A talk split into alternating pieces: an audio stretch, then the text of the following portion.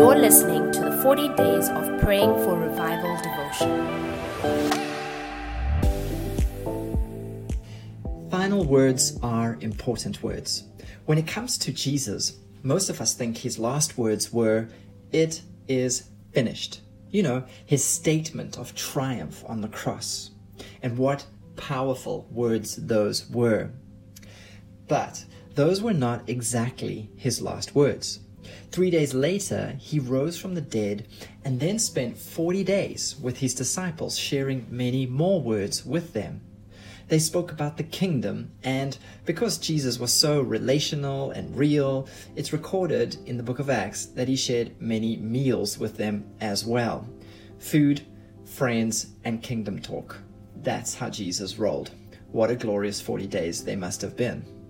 But then his day of ascension came. And knowing that he was going to leave, he gave his final words. They were instructions which set the modus operandi for the church age. Acts one eight. But you shall receive power when the Holy Spirit has come upon you, and you shall be witnesses to me in Jerusalem and in all Judea and Samaria and to the ends of the earth. What a powerful scripture. It was a prophecy over their lives. It was a declaration of their, their certain future. You will be my witnesses. They sound to me like the words of a master who has successfully finished his work and is certain of the outcome. He might as well have said, "It is finished" again. Because at the cross, he finished his work with sin, Satan, and death. But his work with his disciples was not yet done until this moment. They were not yet the witnesses he wanted them to be. Witnesses. That's who they were called to be. That's who they were trained to be. It's also what we are called to be. And it sounds easy enough to just be a witness, but actually it's a nearly impossible job. The word witness is the Greek word martus, where we get our word martyr from. And it implies a death to self and at the same time an aliveness to Christ. In other words, if you get me, you get Christ.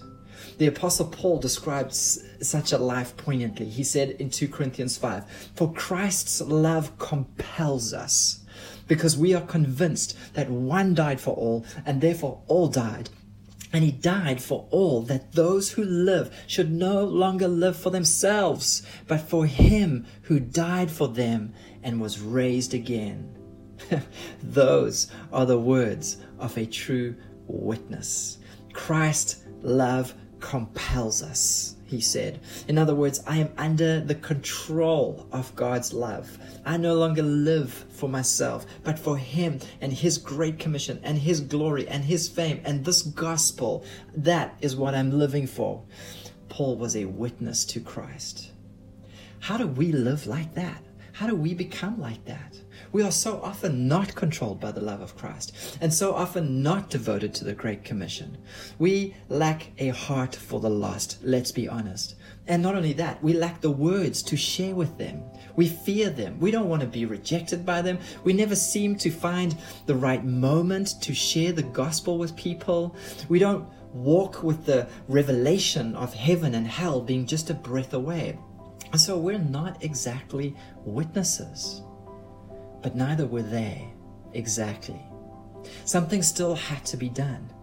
They needed the power of the Holy Spirit to come upon them before they could be witnesses.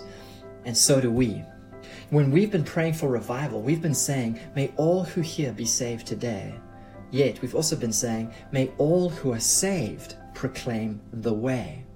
One of the most prevalent signs of revival is the ease at which the gospel not only pours forth in power from the pulpit, but also from the witness of everyday believers who fill the pews.